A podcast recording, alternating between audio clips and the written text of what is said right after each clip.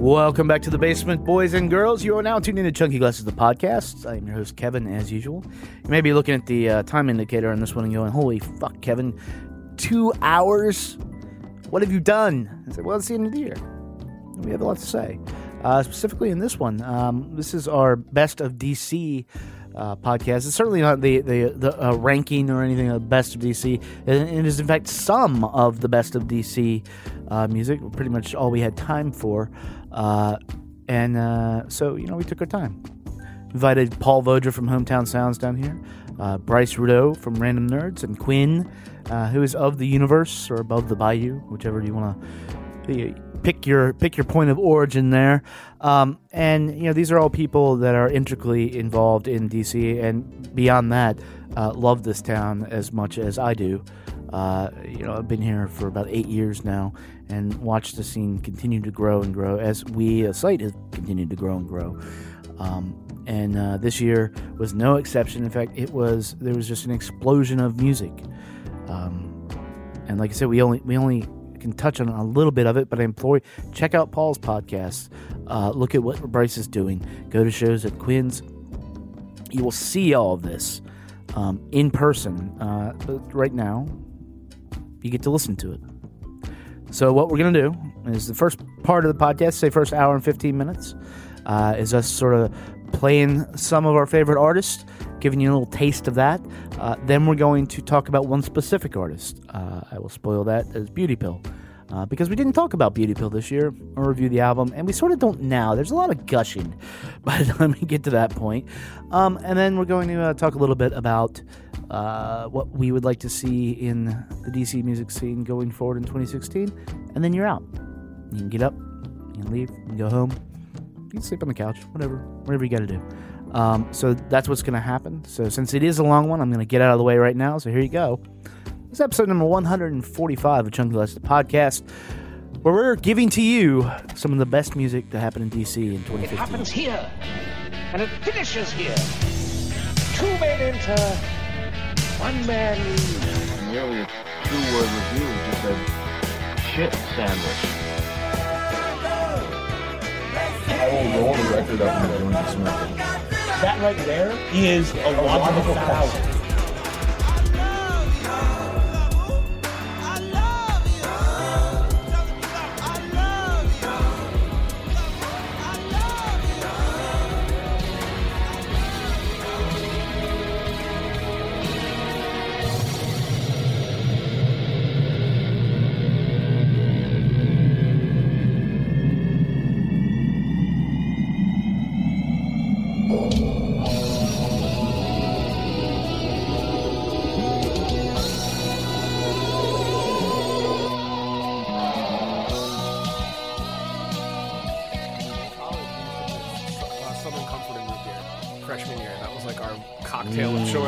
So I don't think I can have root beer anymore. The spiked root beer is just too sweet. It, you drink one and you're it's way Oh, it's yeah, too yeah. much. Uh, at the uh, draft house, they have that and vanilla ice cream as a dessert option. Okay, that I And- can fuck with that. and- if you're already yeah. going in for the dessert, it's Yeah. like a dessert. Exactly. Yeah. You guys ready?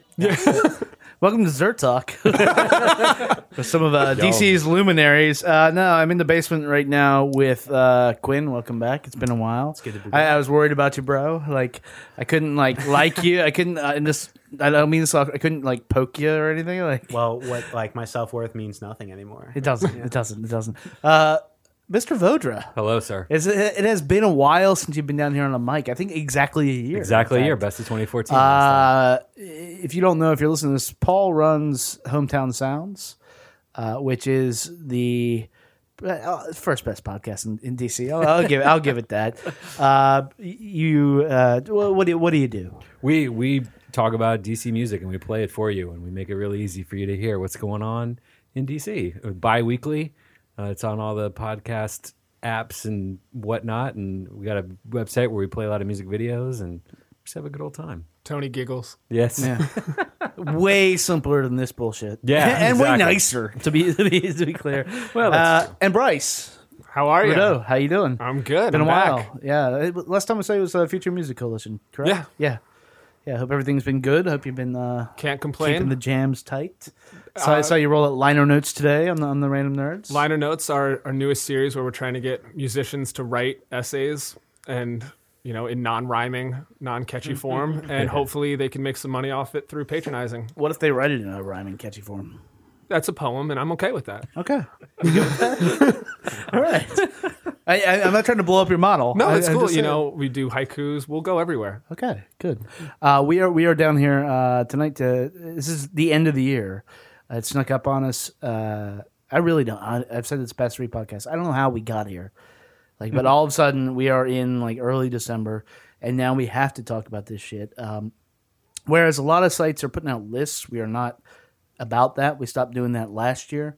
Uh, this is more of of the stuff that basically moved us and made us go like, hmm, like this is some really good stuff. Uh, if you haven't been paying attention to Gus, like I haven't been, uh, buddy. um, uh, you know, DC is a. Uh, I think we can all say uh, agree. It is a very diverse scene. It is only diversified, I think, more this year. Like as time goes on, uh, we've also seen this year a lot of stuff is sort of rising to the top as to what we can do as uh, we leave our our uh, Discord past behind a little bit. um, but uh, basically, what we're gonna do, we're gonna we're gonna talk about uh, some of the bands that we found awesome. We're gonna play some tracks for you, and you're gonna enjoy it. And that's it. You're gonna like it. You are gonna like it. Uh, so uh, what I want to do is I'm gonna start with Quinn. All right. Uh, and Quinn, actually, you uh, you want to talk about above the bayou a little bit, like what you did in the scene this year? Sure. I don't know if I did very much, but um, it's been a good year. We had, uh, let's see, in 2015 we did 27 shows. Um, so that's more than two a month. Uh, that that's more than two a month, and uh, in a few months, uh, May and October, we did four shows a month. Yeah. Um, and it's been good. We're we're very much enjoying our break. Um, and then we're gonna come back and uh, go hard until we graduate and move away from this guy godforsaken city. um, I'm just kidding. Well, I don't know if I'm kidding, but um, yeah, it's been really good. I uh, had the privilege of having some really fucking amazing bands play in my living room You did. um, a lot of good local bands. Um, bands like Big Hush, um, Gauche, who you hear, Sitcom, who you will hear, Stronger sex. Will you Stronger hear? Sex. Something Stronger there. Sex, who you hear? uh, Young Rapids. we don't. De- eh, we're spoiling it all, man. right, exactly. I'm spoiling Previewing it it all. all. A lot of good local bands, a lot of good touring bands, uh, like Zula, uh, who Mm-hmm. played twice, and they're playing next week actually at Capitol Fringe for the Young Rapids uh, holiday party. So if anyone uh, is around for that, highly recommended. Uh, we had uh, this band from Philly called the Goodbye Party play. Um, really sweet. I don't know how like kind of jangly folk rock. Uh, they're coming back in February. Nice. Very excited. And who else? You had Pirog play. We had we had Pir- Pirog, Pirog, Pirog, Pirog. Pirog. Uh, that I- was that was just our last say show. Captain Awesome. so yeah, so um, we had oh, and Palm. I don't know if you guys have heard Palm, Yeah. but they played twice. And the most recent show we did, they played, and Pirog, Anthony Pirog played, um, which was a huge privilege because I uh, a, like two years ago I worked, I interned at Cuneiform Records. Um, the kind of an avant-garde jazz label up in Silver Spring, and he's put out all his stuff. Mm-hmm. They put out Paul. Alto Dream, which we talked about last year. right? Um, Um, and they put out the Janel and Anthony record, and they they work with him pretty closely. And uh, to go from just like you know like reading emails about him and like hearing about him to having him play my house is really a privilege. And he's he played with um, Ian McComb, uh, the drummer, and Mark Cisneros, and it was the the most talent I've had in my living room. Absolutely, it, it, it was as much as like I, I couldn't make it out because I was old. right? It's like originally you had the show time at 5 p.m. I'm like, fuck. yeah. Yeah, that was a mistake. But, but, but as uh, uh, the whole time I was like, I know he's playing right now and I'm kicking myself and I should do Mm. this. And, and Daria even punched me. She's like, why aren't you at Quinn's house? I right like, it's a, it's a shame because um it was it was good and bad it was bittersweet because um i would say like half the crowd cleared out before he went on which like okay like like fuck you guys for missing out on this. But but like it was i enjoyed it more because there were instead of there being like 60 people in my living room there were just like you know 20 25 of us just like watching him. And all the it was almost completely dark and it was it was great. It was really good. If you could have seen, he, he played with One a Man uh, eh, when they opened for the Darkness. And if you could have, so the darkness obviously has a particular fan base, and but if you could have seen the eyes of all those people, like I turned around and actually uh, Alex Sheldorf was there too shooting. He turned around and like look at these people watch after he just finished the song. There was like jaws drop, like what? I mean, there is a reason he's the best guitarist in the city. Like, Well, yeah, I mean, Andy Summers is like talking about him in interviews from the police, so it's not just the city, right. And he he just did a residency in Brooklyn last weekend. He's. We'll talk about. But that was last year. We'll talk about it. Yeah, we're So, gushing. so, so, what, what, do, what do you want to offer up as your first pick here? Um, I think uh, we'll start with Gauche. Okay. Um, Gauche is a band. There are seven members. Um, I don't think it started as like a They weren't. I don't think they started as like a serious band. I think they were just like, oh, we're let's just hang out and play music. We have like a few songs lying around, and then now they're doing like a six day tour and uh, the end of the month, and uh, they're kind of touring around. There, I mean, I don't know if they're doing anything serious, but they're playing Bathtub Republic on New Year's Eve and stuff Oh, like really? that. Yeah. Um, so they kind of have a. It's a punk. They're a punk band, but I don't. They have kind of a like retro vibe to them Yeah. almost. Um, kind of like riot girl vocals. I like cringe at using that Hmm. description, and then they their guitars are like.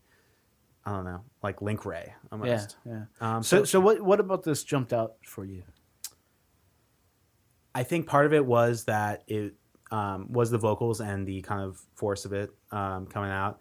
And I don't know if any band really sounds like them, kind of coming out of DC. We that maybe that's up for debate. Debate. Um, they are they are all in other bands, like more popular bands. That It's a super group. it is it, it is a It's the traveling Wilburys of the DC punk scene. Yes. Thank you, Bryce. Um, Fuck you, they- Gary. they are. They kind of are. Um, Perry does Teen Liver. Um, Danielle is drummer and priest. Um, Mary, who just moved to uh, Providence because she is now the new ba- bass player in Downtown Boys. Um, Lori was in Foul Swoops and Dudes. I Um, love that band, Fell Swoops. Like, oh, man, Yeah. yeah, awesome. so like it's like it's like you're like garage all the good like all these great gar- garage and punk bands kind of in one. All right, Yeah. so let's hear it. Uh, right. This is uh, Gauche history. Gauche. Let's. Gauche. You know this is not facts based.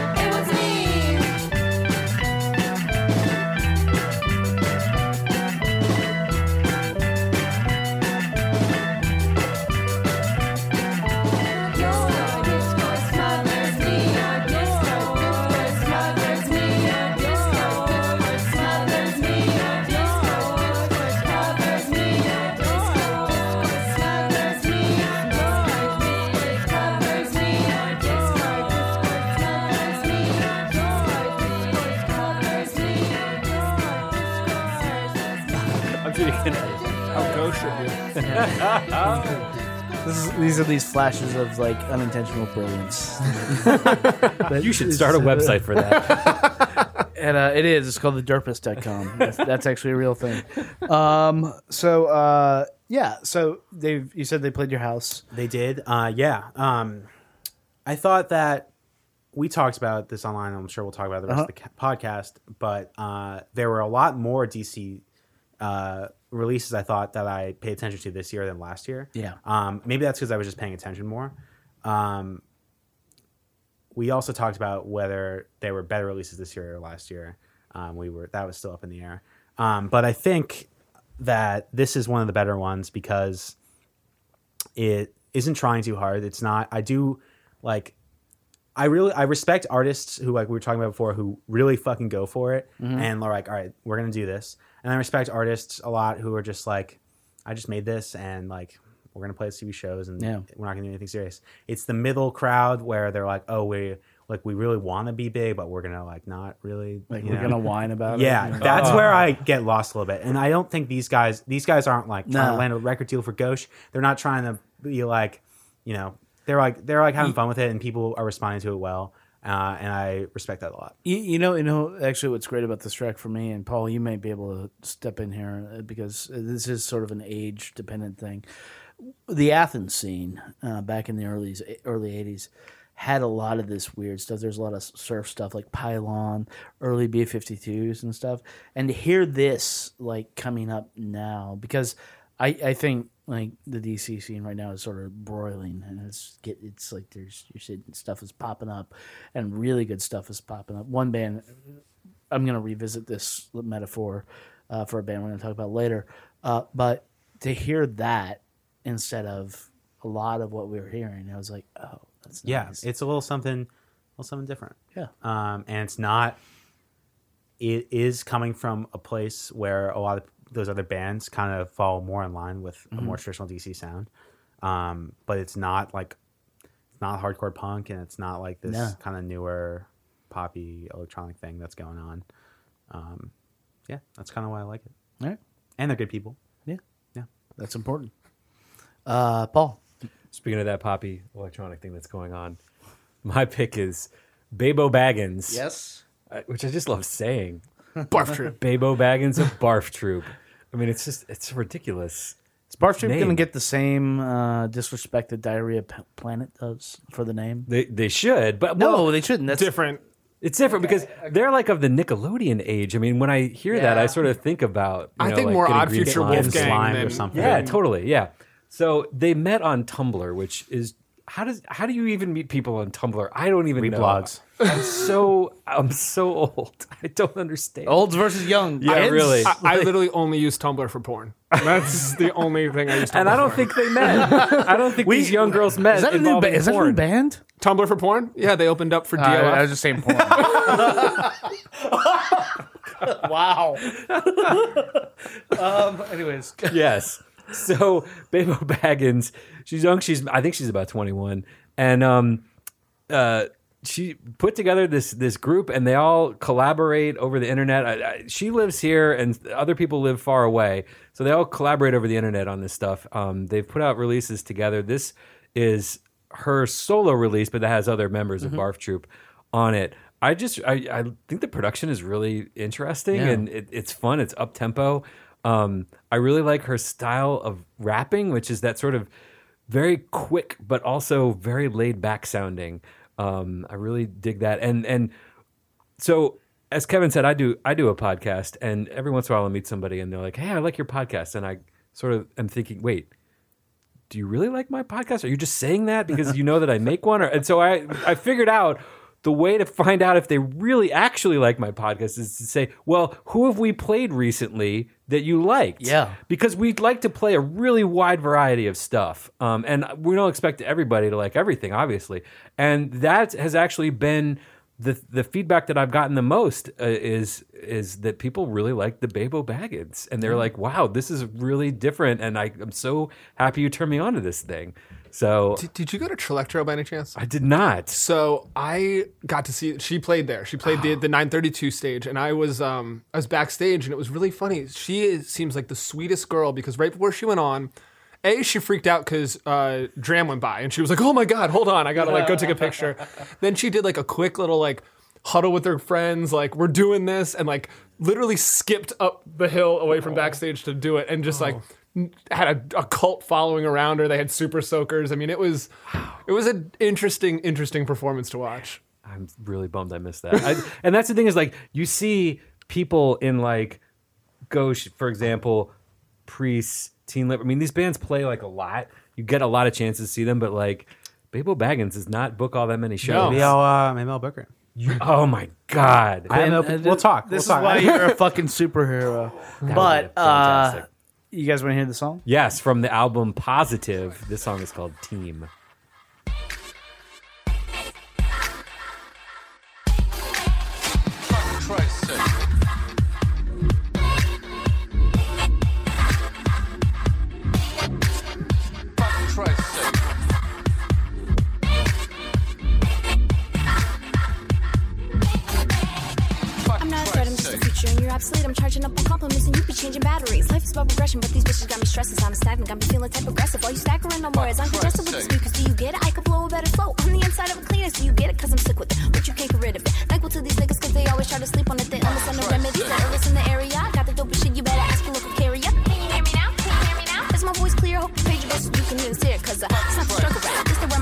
This the hiding from the cameras and my Abba Fendi.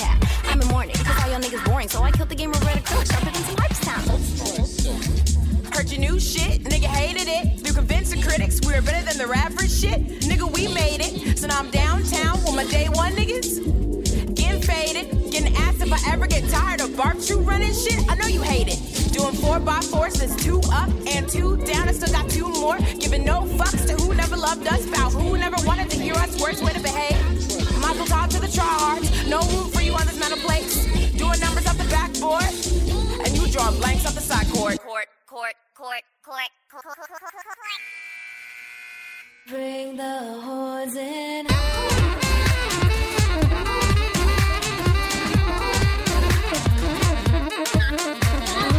Super chef, yeah, you know I cook it up. Make these bitches eat the words, yeah, you know I serve it up. And you know I'm a recruit, and you know just what we do. Taking names, this ain't no game, yeah, we bring the beats to you. Special delivery, you've been waiting for it. We baking pots of pans, so you bitches can't ignore it. Like, here you go, it's time to cook it up. You've been stewing for a long time, time to serve it up. Full plate, come and get it, yeah, you know I got seconds for you. And thirds, nigga, fuck what you heard. Barf Troop, real shit, keep you lanes to the curb. See, I said I tryna get thick. I mean, real good, and I'm getting good dick. My nigga, he be brainy. My nigga be a scholar, writing essays to the pussy like I kick him off the roster. Yeah, I said I'm tryna get thick. I mean, real good, like I didn't leave the country. Cornbread for the cake, sing greens for my sanity. This food for the soul, but I mean, you would be proud of me. Proud of me happy B5, literally from fucking giant baby, hear the boogeyman come. Micromise flow, wouldn't matter if you're red, nigga. Got a couple bands, got a string he can strum. Tell a hating hoe, get some dreams and aspirations. Eating better than these bitches, no reservation. Flip a fucking coin just to choose a vacation. Flip my fucking shit if you fuck up my rotation.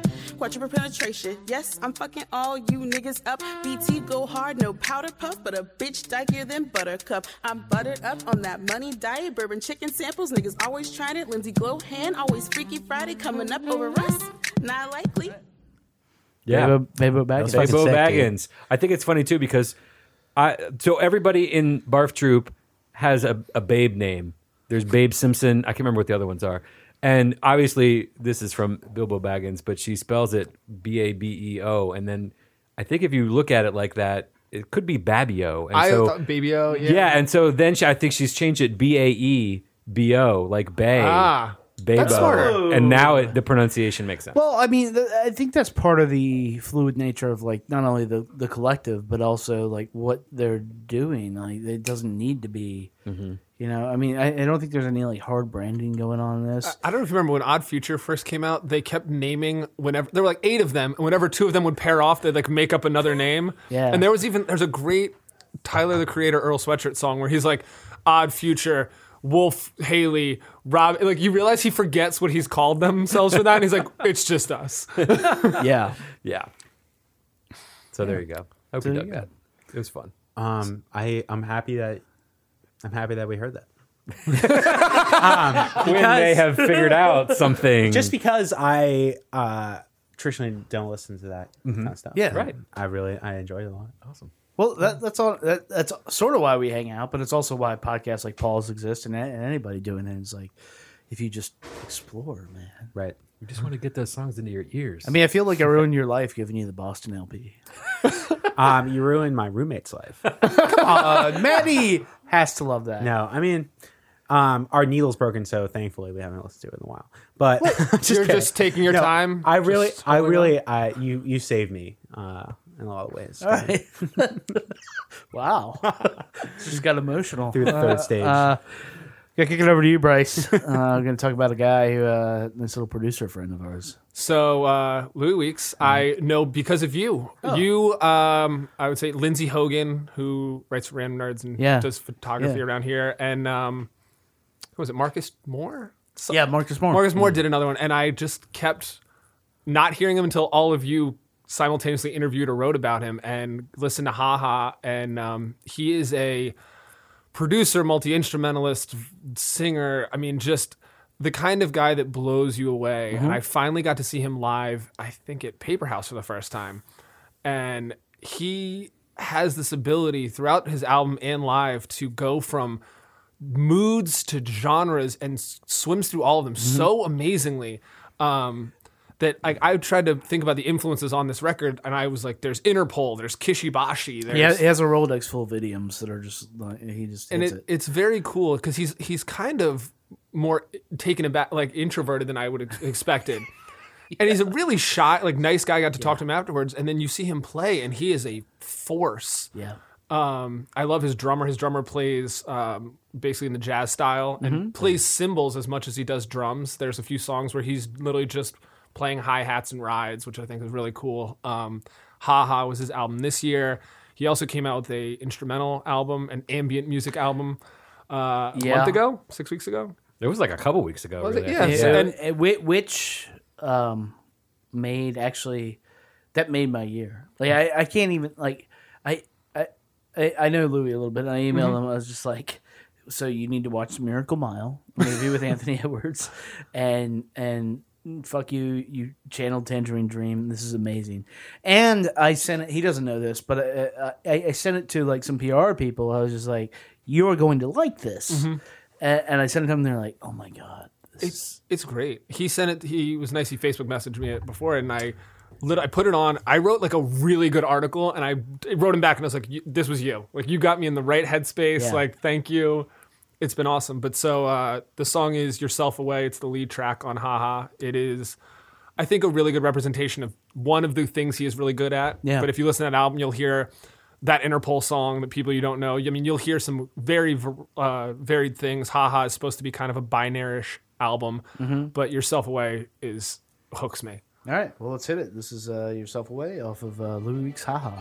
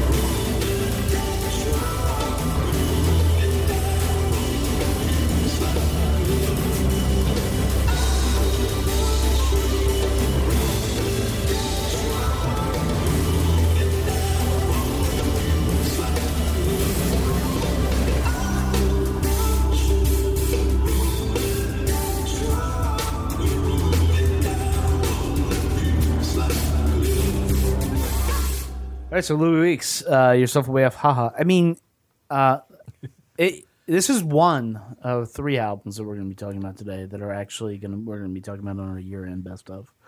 It deserves it. Yeah, it's it's I, I you know I said I jumped out of my chair when I heard it like back in uh, this time last year, and it uh, I, I've played it for friends. Like my friend in Roadkill Ghost Choir Andrew, uh, and he you know got a little like emotional like as you will. It- the, the the talent you know we've talked to Louis twice on this and the last time it was Louis and Noah Berman who actually did the, just the instrumental thing. The talent just contained in, in those two. And honestly uh, Steve from uh, Stranger in the Alps he's he's sort of part of that crew. Uh, Louis produced his album.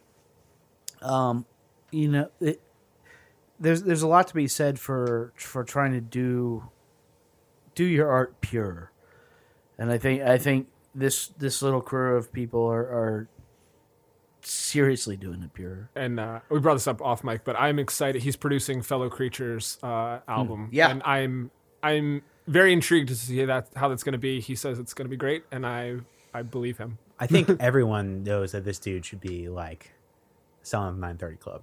you Oh, know? without a doubt. Like, Yeah. Like, and I kind of believe that he will. Yeah. Like, He's a cream will rise. maybe in the next five years. Like, like I think if he, I think he's doing doing the right doing the right stuff. Yeah, And yeah. Obviously, the talent and the music. Yeah, good. and it's hard because I mean, so he makes his living like making music. Like so, people who are out here being like, "Yeah, you can just make this." Like, no, I mean, he he's studied. He is he his profession is is this is why he's so good at it because he knows what the fuck to do. Yeah, when you do it as your day job, Yeah, and but then do it. But at later. the same time, it's like he he at some point apparently found that he had something to say. I I think this. Uh, I don't know if I've I've said this on the podcast before, but uh, it's very comparable to uh, Sturgill Simpson's career, where if you heard his first High Top Mountain, and then the album he came out that that year, like if you only heard um, the album that everybody knows him for, then you would be like, oh yeah, you know, which a lot of people did just hear Louis now because of haha. Uh, but they're such companion pieces, and then it, it's it's just like a little brick, and it's an addition into this like catalog that that now I like make. A, I actually have a playlist that is just shift away and haha, and and those different moods like Well, even in interviews for this album, he's he seemed confident. He seemed to have a message. Yeah. He seemed to have a point. It seemed to have a, a general theme, and because of that, it, that makes the whole album feel very purposeful. yeah.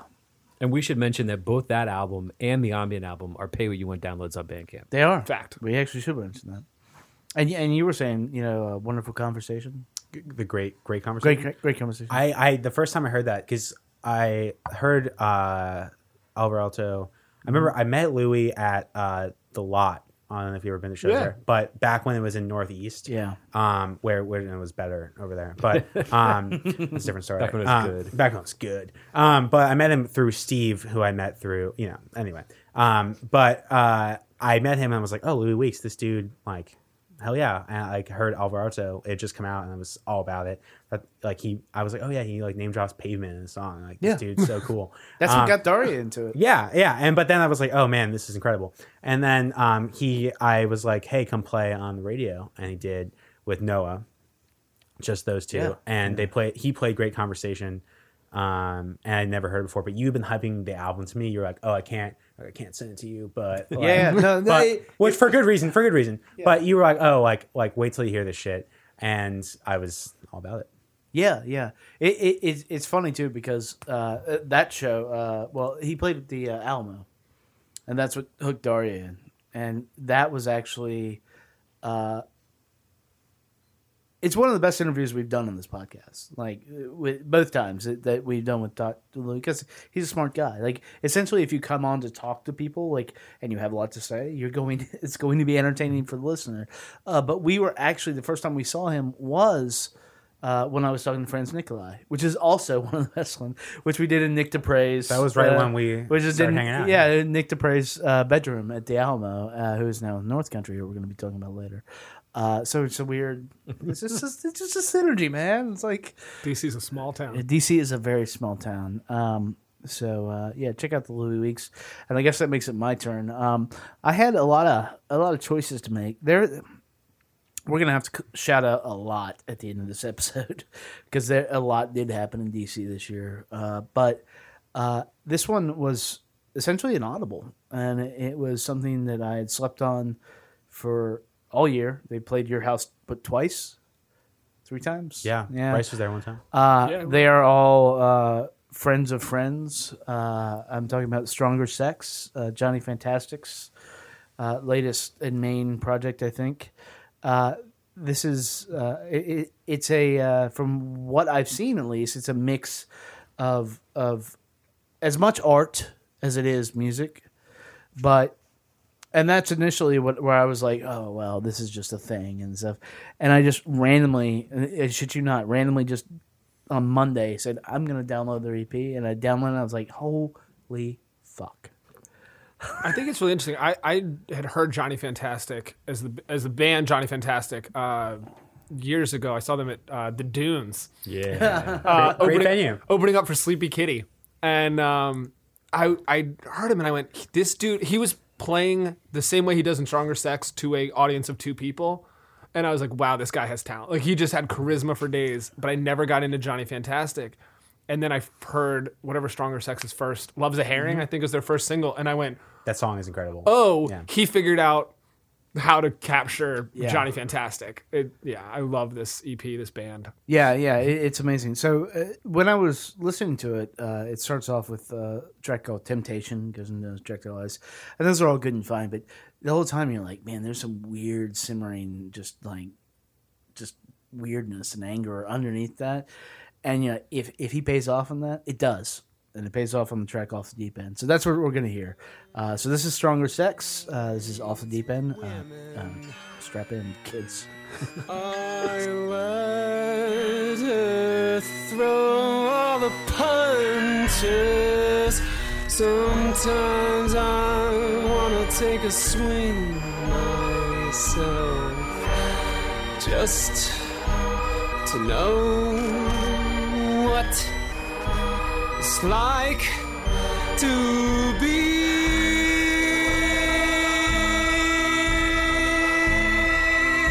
part of the stronger sex.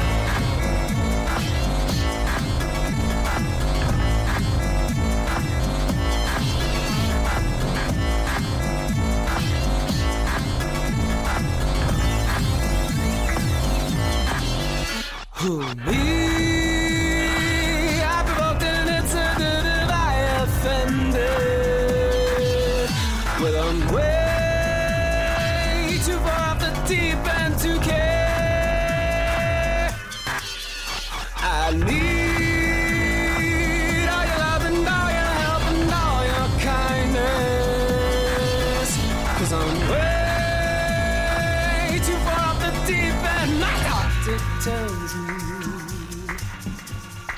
Temporary. What does he know anyway? I see you hang off that skinny little wiener boys on there. And I'm chained to this one just like a dog. Come with me. There's a back entrance over there. Just dump chumps and roll around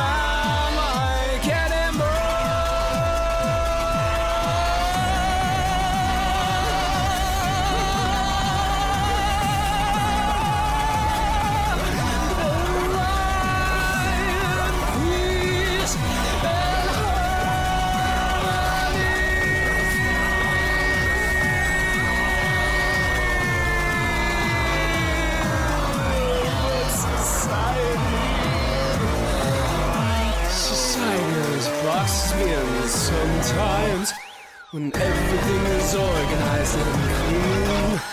It makes me want to scream and burst into that laughter, but I keep my cool. I We're up into the attic and low. Dust clouds fill the air. The attic starts to disappear and shine. This kid needs just a, a grant. He, yeah. Yeah, he does. uh, that- so I, I'm going to name some names now that might uh, offend fans of indie rock, but fuck it. Uh, I'm, gonna- I'm going to talk about uh, you know Freddie Mercury, Queen, uh, Matt Bellamy of Muse.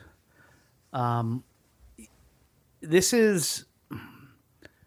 I, I- I've often said that the the biggest hook you can have as a band is is your vocals because no matter what, as a person, you're going to react to a person's voice. And Johnny Fantastic can fucking sing, and you feel it, and you no matter what he's doing. And I, I've been bouncing around his catalog now, and I'm like, holy shit! Well, he has that natural vibrato Yes. in almost every note he hits, whether it's falsetto or not. but it's not even a natural vibrato. It's a natural vibrato in knowing when he needs to bring the drama in, Mhm. and that instinct is fucking star material. And this is, uh, you know, and uh, Quinn, you can attest to this more than anybody here. Like this is not my wheelhouse at all, but this is Right, one of this is one of my favorite fucking things I've heard this year. But I, you really like, you really like Sylvan Esso. Um, Yeah, well, and I- I, think that so, they they do good- similar things in some It's ways. interesting you bring that up because so uh, I I like it for the same reason. If you, it, I don't care what you use as an instrument. If you infuse like all the heart you have into it, and you can tell that, then you're good. See, but I think the difference between those two bands, though, is that Sylvan Esso is obviously hip hop oriented.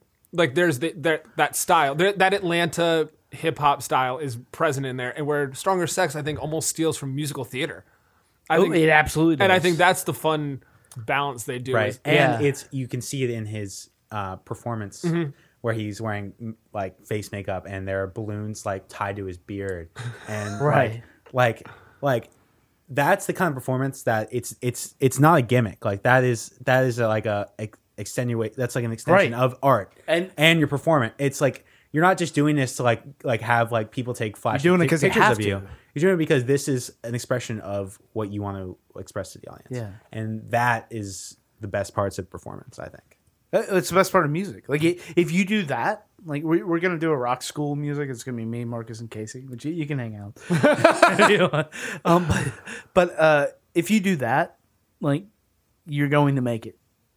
You're going to like I, I know he's he's playing a show a small. You're going to make it.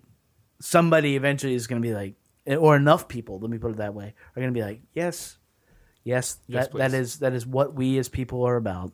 He's he's one opening slot away. He just put him with who would I, who would I pair him with? Put him with Sylvan Esso.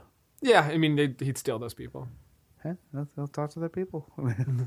You know the people. I do. I do know the people. Make it happen. Uh, uh, all right. So stronger sex. Quinn, what you got? All right, so my second and I guess uh, ultimate track here is uh, this band Sitcom.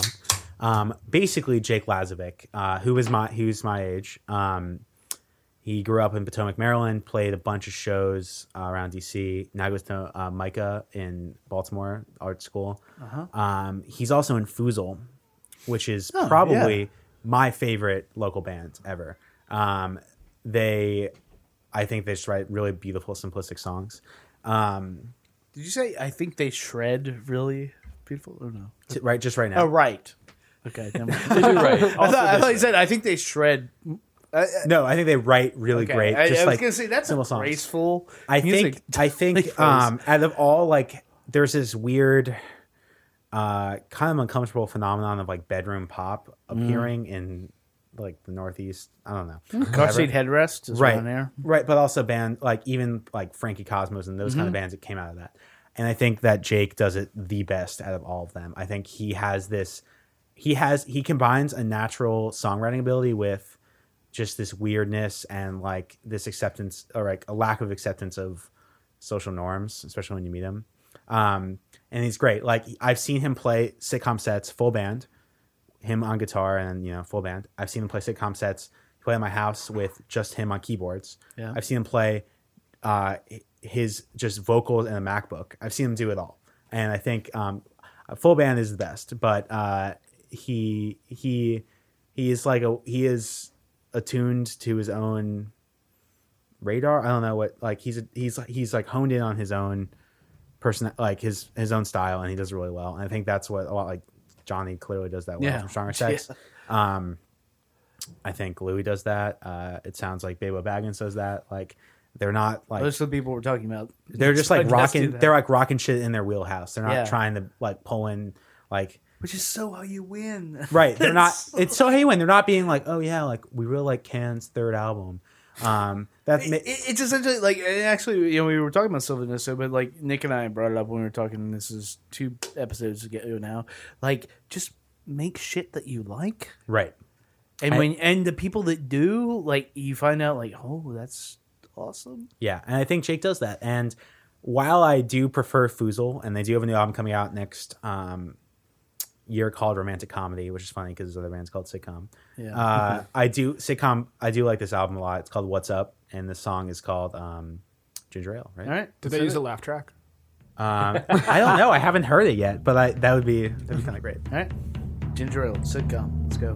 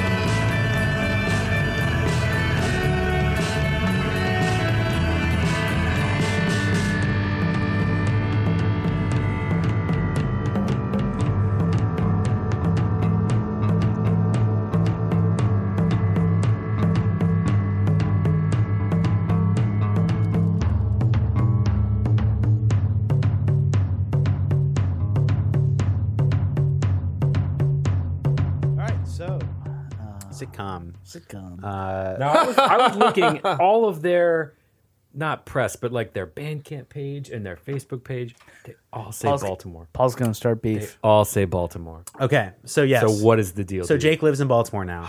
Boo. Um, No, okay. just kidding. The thing is, he We he, we aren't your podcast, Paul. he- I know, I know. He is from DC. he right. grew up in DC. He's been playing shows here in DC. He still plays as a local in DC. Um, he goes to school in Baltimore. Does he get mad that we can't vote? Uh, he should. Okay, good. but, That's fine. Um, I um, uh, but so yes, technically he is pro- he resides in Baltimore. So I know that's a stretch. It's forty minutes away, but um, it's not like he d- he's never been here. Like he his roots are here. He He's taking the MARC train. he when he put out the Foozle record, he lived here. He plays. Oh, wait, local so we shows can, here. could, could we put Hollow Notes on this podcast by those rules? Oh my god. You guys, this, this this Dan Deacon dude out of DC is awesome. Hall Notes played GW once, and Kevin was like, "I'm just gonna be lurking around your campus, like with binoculars, like looking for them." Yep. I did that Um, at Georgetown when Bernie Sanders was there. I was like, "Do you know anyone that looks like me with a student ID?" Anyway, so okay, half DC, half Baltimore. I'll give it to you. Yeah. All right. Um, but Wouldn't end up on your podcast, Paul. No, no. But we played Foozle before, so that that's that's good because that was made here, Right. Which is fine. right. Um, so yeah, I guess there is that asterisk here. Um, but I I he's one of those guys where like you know like he's played my house a few times and I know him, but we're not you know it's not we're not we don't hang out. But I admire him from afar. And I'm like, you are like this like artist that I wish I was, and uh, you make good music, and I think he does that, and I think he um, is one of those people who um, is not about the hype, um, and I and he just could give a shit if like fucking you know so he's gonna skip over all this. if oh he, yeah. he could give a shit if any blog wrote about him ever like he he's he's he is expressing himself through his music I'm gonna. and he's also a him- visual I'm gonna tweet him a thousand times. he, he does not We're hyping you so hard right now. anyway that's the that's the Jay real, Glasvick bro. story um he uh he's makes great music All right, Paul. You're up. so my pick is C Knuckle. Here's the thing. Here's the. I have been listening to the Chunky Glasses podcast now for a little while, and uh, uh, this is this is You've the been on difference it for a while. this is the difference between you and me, dude. you love albums, and Yeah. I, and I love singles, and I That like- that is yes. That that is. is I a, uh, I come from a background of being a DJ. I Yes. would love to be a DJ again. So what I am thinking about is the song and how this song goes with that song. Um, I think of the power of just an individual song, and that's one thing I've learned listening to Chunky Glasses is that you guys, you know, just go deep in the album. And sometimes I'm like, I just can't think about an album that hard. I just want to hear the songs I really love Right, off the album. You know what I mean? So We're working on it. so C Knuckle. We, you will be assimilated. it's gonna you're gonna have to rewire my brain. Yeah. But the C Knuckle album is like an album that I just love listening to from start to finish. They're guys out of uh, I believe they're in Frederick, and that is definitely a stretch for calling it DC. But not, I not as them- far as the next stretch we're going to take. To be but- fair, Fred, their Frederick minor league baseball team, the Frederick Keys, are a DC pastime. Oh, that's Yes. awesome. That's totally cool. I think Frederick identifies more with DC than Baltimore I agree with that, and I mean it is a long way. Like I wouldn't necessarily go out to Frederick to see a show, but No I- way. no. Oh man, but actually, the the the cool thing is that I I think the Cino guys are involved with this arts space that took over like an old newspaper building in Frederick, and they like Mm-hmm. graffitied it, and they they did an album release show that had like a beer pong tournament. And bands playing and live art, and I was like, "That sounds awesome! I want to go to that show." Except it's in Frederick, but- Rocking the suburbs. yeah, it's hey man, Yeah. if you if you're there and you're putting out this great stuff, so the Sea knuckle, it's it's pop punk and the uh, the production values are really awesome. Like I the would say there's, guitar licks there's are more great. than pop punk in there, though. Oh, yeah, that- absolutely. there are. I, I heard as a dismemberment plan fanboy, I Yeah. Mm-hmm. heard those rhythms of those little quirky, not guitar ri- solo riffs, but enough that like you, they they dance. Yeah. the the boys can dance. Oh man, yeah, they they just play some catchy catchy shit. they do they, Um, yeah they play their house Yeah, yeah, yeah, it's good. Was it a good turnout at that show? Yeah, it was um, with this band Tomato Dodgers um, from College Park Yep. and this band Shirt Pants from Virginia, who are really Great fucking- name. really really fucking good, and uh, Polyon. Wow, that's a really good lineup. yeah, it was a good lineup. Um, yeah, it was good. It was like all these UMD kids coming out. Which was Nice. Cool. Yeah. I saw I saw C Knuckle at Velvet Lounge. Met them afterwards. They were really nice and uh, they were really appreciative. And yeah, this it's a great album. They put out an EP called Nailed It. That I think they put that out in February. They put out their full length album in I think May or so called Get Over It. Both of which also pay what you want downloads on Bandcamp. I dig that. I love the free or pay what you want. Although the five dollar is overtaking that, but by, by the way, just Yeah. because I'm a note research hound, Yeah, I it. found this very fun. If you go to their Bandcamp page, things I love about a band is looking at track listings and tags because it's the only time they have to be very self aware. Yes. Their tags are loud mouth rock, bizarro, dynamic, emotive, indie, indie rock, pop, thrash pop, Maryland. you know what's in every tag or every post we do? Cats. so, uh, so what's the track, Paul? So the song I picked is called Shake Shake Shake.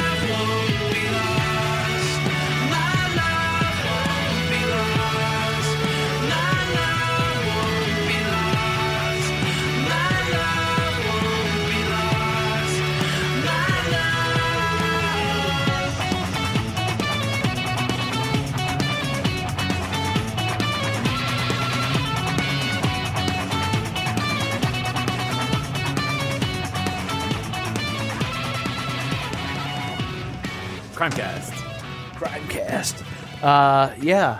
There you go. They dance. C Knuckle. They they definitely dance. Yeah, good live band. Um, see them on a good sound system.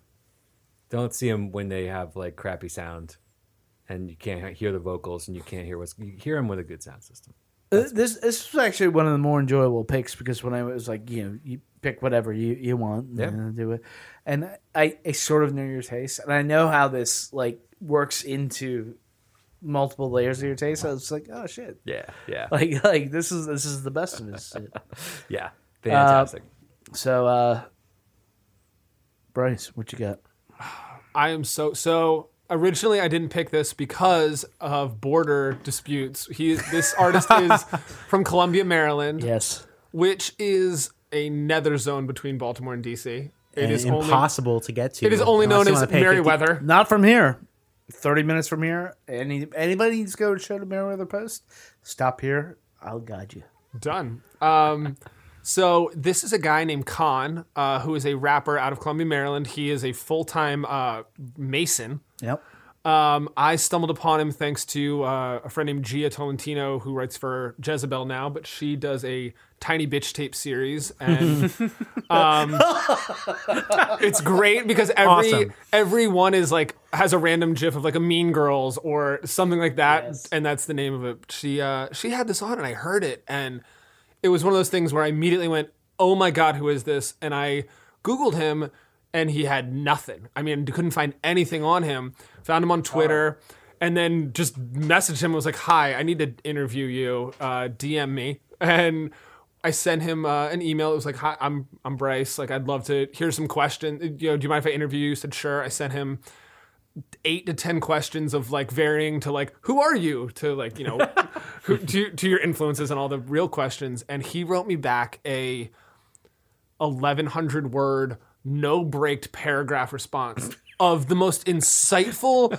beautiful emotional stuff about Yeah, this we'll guy put a link in that because yeah, put it I mean, it is. It was one of those things that I read it and I just went. I went and I reread it again immediately. Um, and he he is a speed. He is technically one of the more gifted rappers I've ever heard. He is fast. I mean, he is Twista Bone Thugs fast, but his lyrics are as as gripping as anything you're going to hear. Um, what I find crazy is that he seems to be both dying to make it, but doing it in a really interesting, organic way. Um, Did you say DIY? no, Almost no, because he doesn't seem to be interested in touring that much. Um, I mean, it it's the seems. actual DIY. But I mean, if you look, um, uh, Daily Dose, like a pretty large hip hop blog, like everyone that seems to get on his bandwagon loves it and stays there. So I think it's only a matter of time until he really does. You and Marcus told about me. Told me about it. And Yeah. I was just like, and I heard it. I was like, I think I like emailed you. I was like, what? The yeah, fuck is and, going and he'll just he's put up a few. He has albums and mixtapes, but he'll literally just go on SoundCloud, rap over a beat you know, and Hmm. and kill it. He'll do the old Lil Wayne style, where he'll just take all the popular beats and be like, "This is me doing it better. This is me doing it better." um, so this song is called "Conceal the Outro," um, and it is. I think the first great song, song title. First song I heard by him, and it it it's undescribable. Yep, let's go. My thoughts up on the page so I can try to prove them wrong. And every time I write a song, I reminisce about the pain that I'm repressing in my brain so I don't have to feel alone. And I've been living with depression, so I wonder how this shit really begins. I'm comfortable with the thoughts and vision, and now it is.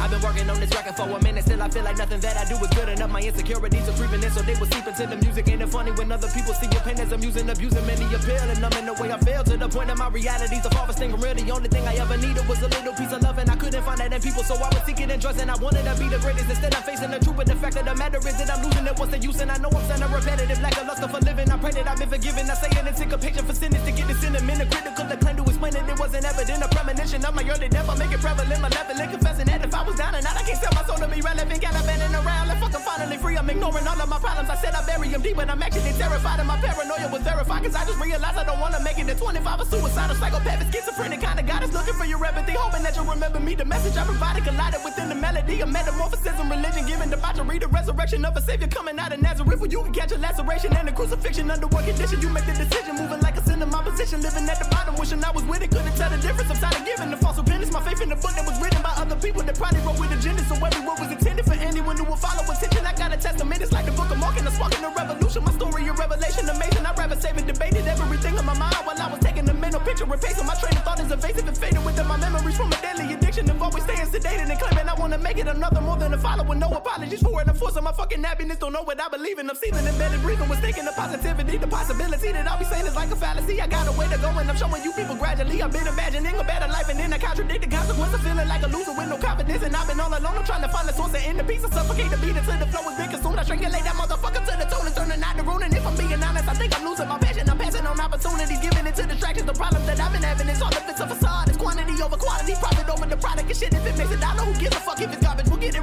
radio playing and that'll make it a classic. And take a nigga with talent is about as big as a grin. It's hard to put him on the pedestal. He'll eventually catapult the perpetual force of the action was so distracting. They forgot that motherfucker was never decent. And rapping the ribbon is in the past and there ain't nobody original. But niggas stealing styles and never giving their credit. Accepting that shit's pathetic. A hypothetical ponderance. I put it on the paper for people. I'm being honest with abolishing a novice. A murdering is accomplice. Affair with a notorious ignorance. These habitual liars supplying a lot of ignorance. It's all about an image, so everyone's irresponsible. And if you got a positive message, then it's impossible to overcome the current plight of rap. Combating obstacles are logical. To think that the future is looking brighter when money comes into play. Then the vision will get distorted because you was forcing the feeling by acting out of your character. You lost your sense of pride and societal that embarrass your and making it now while you coming up from the rubble. Refuse to be interrupted. No need for an introduction. My shit is really disgusting. It's different and impeccable, intelligent and highly respectable. You're susceptible to this lyrical giant, a tyrant acting defiant. I'd rather do this alone. So motherfucking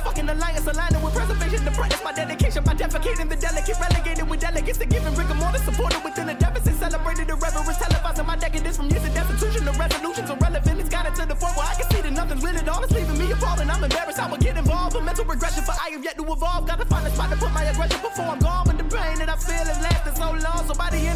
End of this song, I pray I find my desire. Cause I'm refusing to fake and I'd rather phone and retire. So my generation remedial. I really can't believe this shit is happening any live. Surrounded by fucking geniuses and you gotta be kidding. The only thing I was meant to be the dopest motherfucker that people will probably never see. And if I never make it, then I'm fulfilling the prophecy. Everything that I write has been centered around my honesty.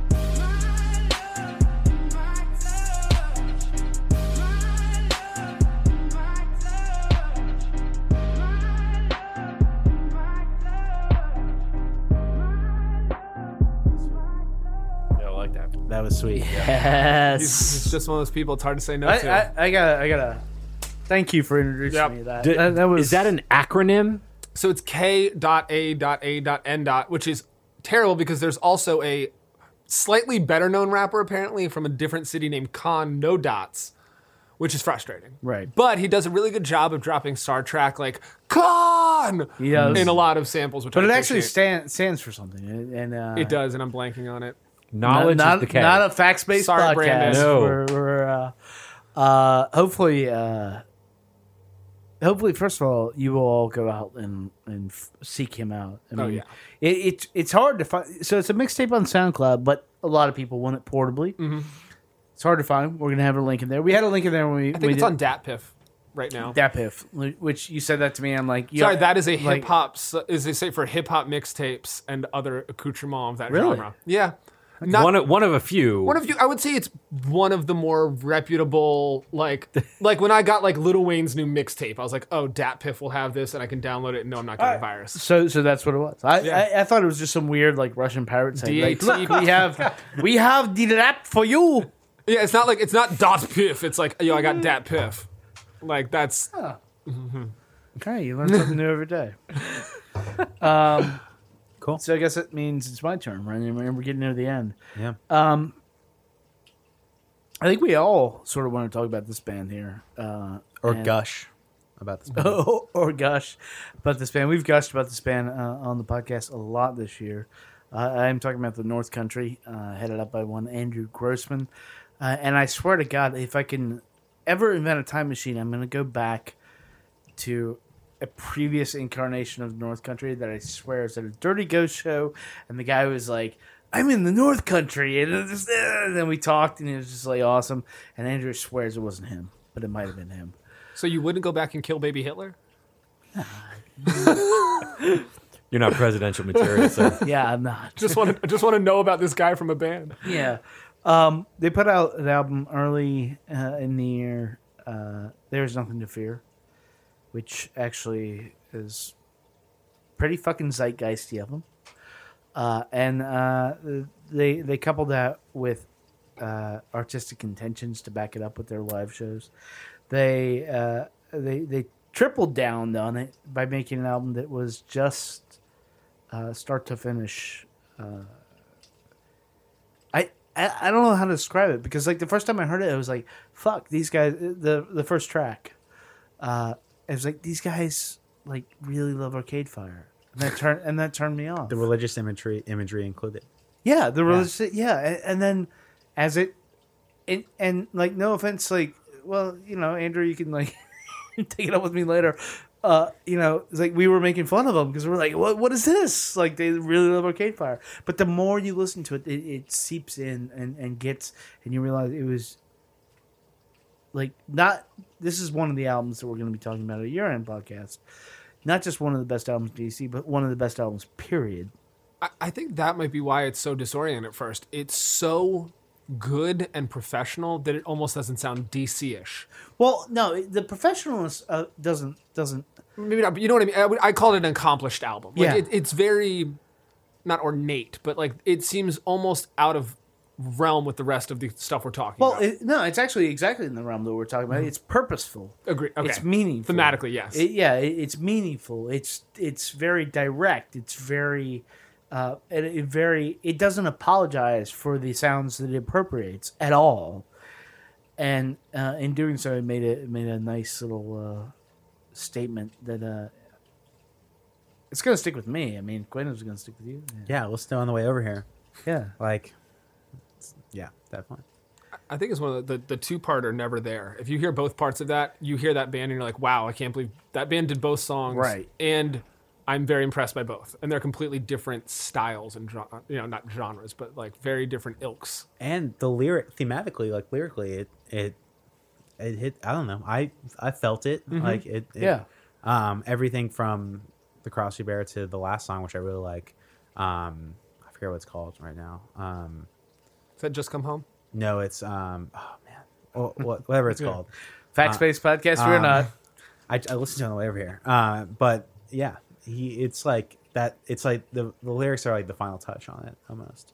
It it so so we went to see them at uh, Babe City, which they are intricately involved with, uh, and it was one of the best shows of the year. Yeah, Yeah. yeah. Um, saw them at DC Nine. Paul, who is on this podcast, and his brother converted. They were just like, yes, this is it. Uh, and uh, yeah, I don't know what else to say about it except like you know the the first song that everybody's heard is Cross We Bear, but I th- but I think you know when you're listening to this album, like you can get into the depths of it, and for me, like the actual peak comes uh, really late in the album. It's Lights in the Sky, so um, let's play that. And we'll, because we're gushing now. We're just sort of like, Yeah. what, what do we say about this? Uh, this is the North Country, uh, Lights in the Sky, off the There Is Nothing to Fear. Thank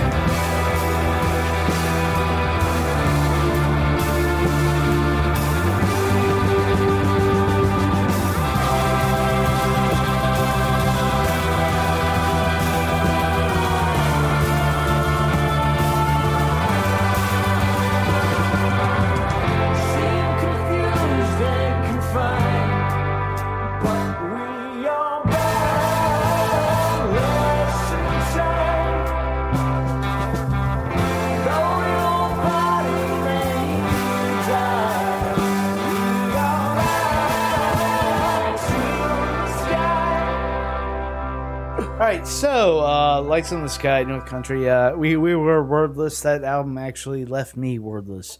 Uh, not to spoil anything, but uh, it is in my top five or six for the year.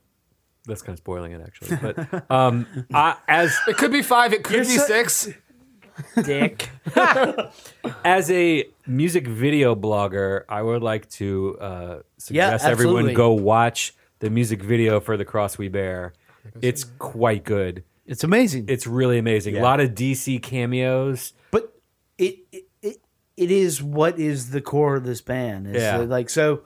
One thing we didn't reveal before playing that song is that the the band that played that right now does not exist. They're restructuring. Yes. They're pulling in uh, people from Brenda Leia, who's been on this podcast. Yes. Uh, Nick, who we have podcasted from his house. That from totally counts. Barbara. Yeah, yeah. Yeah. Uh, and I think uh, Peter is he in the band? You know. So so we don't know what to expect. I'm actually sort of scared. Like tomorrow, I'm going to see them opening for Kingsley Flood, and I'm just like, I, I know it'll be great.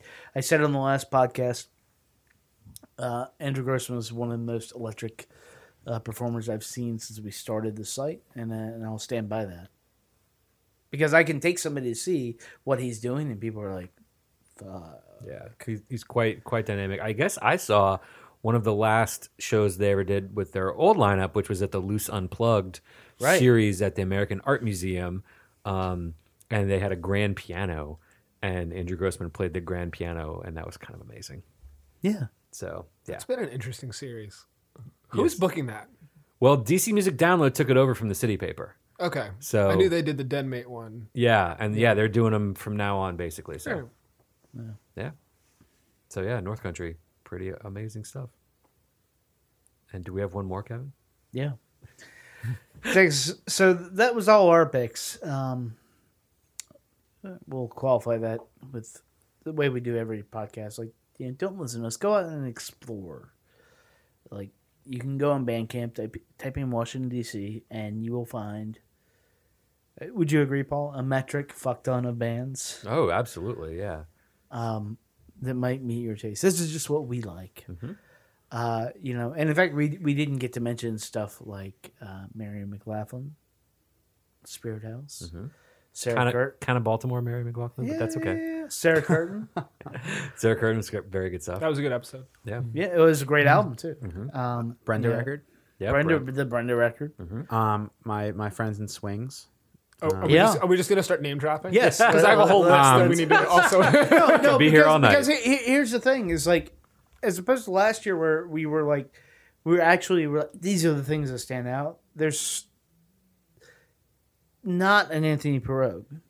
There's not that. Right. Well, North Country might be that, but uh, there's so much good shit, and it just like it keeps expanding, and it's fucking phenomenal. Right. And I think the big difference that I've seen in the past year is that bands are getting more attention, not I think because they're more willing to say, fuck it, we're gonna we're gonna go do this shit. Yeah. Um like my like Swings example, they put out their they put out two albums this year. Uh, and they're like, fuck it, we're gonna do we're gonna take a semester out of college and do a fifty day US tour. And like you know, Jesus, yeah, really? they just they just got back three days ago from playing fifty days in a row. Um at nine they're like twenty years old. Like like like Oh, of course I don't are. even care if like if you, people don't like them or whatever. Like that is an important act in the in and of itself that you do that shit. It's an absolutely important act. Um, if you want to be a band, like if you don't, it, honestly, if you don't do that, stop. Right. Like they want to be a band and they put out their record and they're like, all right, like we're going to support it and we're going to do 50 days. And that I, I respect that a lot. Um, and I think that that is people are shifting to do kind of shit like that. And that's what, why people are taking more notice, not because the music is necessarily better. It's because people are like, oh, we're going to like actually put ourselves out there and give this a go. That's why we're going to, that's why we're playing. DC bands So- are playing in Brooklyn more. That's So, why do, DC bands so are do doing your all this mind is it to focus more outside of DC, just being like, we can't just support it in here anymore. We have to, we actually have to get out. yeah, kind of Like, a six state tour is but, but it's also a workaround from the biggest. We I think we all recognize that DC is lacking in rehearsal space, and if you can't Yeah. rehearse here, why not go you know makes money, quote unquote, on the road and do the same. I mean, you're still getting that practice time. It's it's the you know ten thousand hours concept. Yeah, no, ten thousand hours is important. I, I would take issue with the rehearsal space. Like you can find it. Like I I mean, if, if you if you feel a need to pay Oh, for I it, i agree. It's important. More. You can I don't think a lot of fans bands at house, understand. like- yeah, exactly. You, you, you can you can find it. You know people. It, but if you have to have that golden rehearsal space, like that, that's a myth. I mean, I'm sorry. Like, make your shit. Like the people. So uh, we mentioned Sylvan Esso in this episode, but they made the first album in Nick's bedroom. It's only two people and it's a lot of electronics. How many electronic bands do we have here? Too many. and, and they all need live drummers. Every electronic band needs a live drummer. Well, I totally agree with that. It's the best way for me to pay attention to your set while you're doing stuff. Yeah. Yeah, Pleasure absolutely. curses. Well, they moved. They moved. I've said it before. I like their band, but like, get a live drummer. well, they moved to LA, right? I Moved to the West Coast. Did they? Yes, they did. There are drummers out there. There are love you. drummers here too. I love you, Kevin Bailey. but but yeah, it, uh, the I don't know. There just seems to be like a lot of stuff. People just going for it. As evidenced by what we played. I- think it's when it's impressive. We brought up like Brenda, and there's Big Hush, and there's Baby Bri Bri. We're doing a lot of bands who are musically taking themselves seriously, Uh-huh. but being cu- not cute about it, but at least putting this interesting, quirky, DC-ish edge on things. Where like Brenda knows they Well, are. what is the DC-ish edge though? I I call it the ugly Hollywood edge. Okay. I, I'm sure people have heard DC is referred to as ugly Hollywood. We are there is a star power here that is not based off looks or superficial pretentiousness. It is a intellectual nerdiness that I love. Yeah. And so I think like Brenda is a nerdy band. In Yeah, a- they in are. and that's really cool. Like a lot of these bands are embracing their quirkiness. Yeah. Which is very cool to see. Well, Which you, you have to do. Eh? Okay, go ahead. maybe maybe some of that comes from the other Ian. you know, I mean, everybody talks about Ian MacKaye in DC, and that guy is really serious. But the other Ian, Ian Svenonius, he has a lot of style Mhm. and a lot of interesting things, you know, to say with all of his many projects currently with Chain and the Gang. And I feel like he's a bit of a spiritual leader for Baby Bri Bri, Oh, yeah. and Brenda and bands like that. I think so. I totally agree, and I think, um, like his his one of his those articles that one of his pieces from his book his book that was circling around was how NPR killed uh, College. Rock. Yeah. Yep. Right. Um, and um, Nick Dupre, who works in NPR, was telling me that, um, like in the big book, like after they review all the stuff, they put all the books and CDs in the pile for people to take. And Ian Svenonius's book was there. Like he sent it to NPR, like that, like rashness, and like that's like kind of that's like pretty funny. Like um, I think, and I think that um, I agree that that kind of whimsical yet intellectual like um, attitude is prevalent in a lot of bands. Brenda is an example. Baby Bri is an example. Um, I but I don't know. I don't see that in. I, I don't see that in bands like North Country, or, I, I- yeah. or Louis And- Weeks, and that, um, or the or one of the band we're going to talk about in a second, or the band we're talking about in a second. Um, I think those they have different like influences and different forebearers. I mean, Um, look- well, especially the band we're about to talk about. Yeah, yeah. I mean, Their look- grandfather did. no, no, no. I mean, look, look. We are a wonk town. I mean, this is like you all are all Mhm. fucking wonks. You're, you're fucking nerds. You rode cycles. I mean, you know, it, it is, uh, and, and like nerds that accomplish shit. Like you don't come here unless you do shit, and so the fact that there could be even a music scene here, like the the Dischord, there was a, and I don't have the quote in front of me, but I'll I might put it in the show notes. But talking about uh, Two Inch Astronaut, who has an album coming out next year, and Their new song is great, by the way. and it is, but how it's being written about already by NPR is just like. Right, like 'cause a it- town that ignores. Like no, this town doesn't ignore it. It fucking clings to like the worst Ping Pong the worst music and that Toad and comes out of here clings to like oh man if we just play punk and we'll be good and stuff and it's the people that that are are like North Country and the band we're going to talk about and uh, and actually Two Inch What a Astronaut tease. um you know they they sort of clear the hurdle. Yeah. And just be like, yeah, we can we can get all that, but you know what? That was the past. It's fun watching that band grow up. Two Inch Astronaut. It is. March fifth above the bayou. Woo! Come by. Snap. I, I I'm gonna as a test like ask for uh, press credentials. Wait, is, is that the Um, release I'm gonna party? deny you. There, isn't there an album coming out sometime? No, like the album February? comes out in February. Okay. yes. Um, So, Yeah.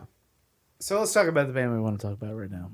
So Can we, we- we talked about a bunch of bands. Yes. Uh, the one band we actually haven't talked about this year. Well, we have talked about it, and we've talked to uh, the guy behind it, uh, but we haven't actually talked about the album.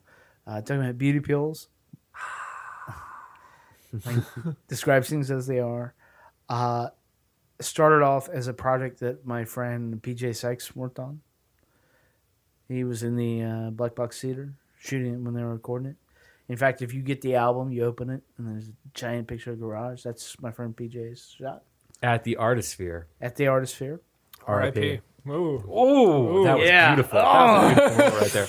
So uh, this, uh, I think, I think everybody knows the story. Essentially, uh, mortal danger, mortal danger again, and uh, it kept one Chad Clark from uh, doing. Uh, I think what he was sort of meant to be. I mean, this This, I mean, the story here is that there's that Anna song that really was his his one reach out before all the, the medical problems, and it became his little right. anchor. It was his anchor. It was on MySpace, I think, too, right? And It was, Yeah. It, Yeah. It, it was on MySpace, and it was. It, it's an interesting. It's been interesting. So, uh, I'll get text from Chad, and in fact, I got a uh, Twitter DM from that I can't talk about. Uh, from, but, uh, but, but, having talked with him and, and knowing him, like, you know, we we sat down here for like two hours and talked, and he is one of the most humble people uh, that I've ever met, and one of the most self-aware, almost to a fault. But like he, that song literally was just a. He really thought nobody would like it, partially because of the indoctrination of like the DC scene. And it was like, oh, different you don't sound like Dischord. You don't sound like this place. You don't sound like this. yeah, he put out a bunch of records on Dischord. Yeah, he well he is on Dischord. Yeah, he put out a bunch of records and he produced a bunch of records on Dischord. Uh, he produced uh, Dismemberment and I, Dismemberment Plan. Um, but he doesn't. Uh, it, it's it, it's an almost special like. He, he still believes in in the purity of all this, and the album is the result. I from the very beginning, the first line in the album we're gonna hear is "I want more life, fucker," which is like the most on uh, tons of different ways. Such a beautiful way for him to put, I think, a lot of his feelings into one phrase, and to hear that live too. I mean, he he believes it. And it's very cool to hear. Well, every single note of this is, um, again, we're gushing about albums. Whatever. That's what we're here to do. That's what we really. do. Um, but uh, that's probably why we didn't talk about it because I don't know how we could. I, I don't know how we could possibly review this. I have my own personal connection to this album, and and, and to let's hear Drapetomania, and then uh, come back and talk about that first thing.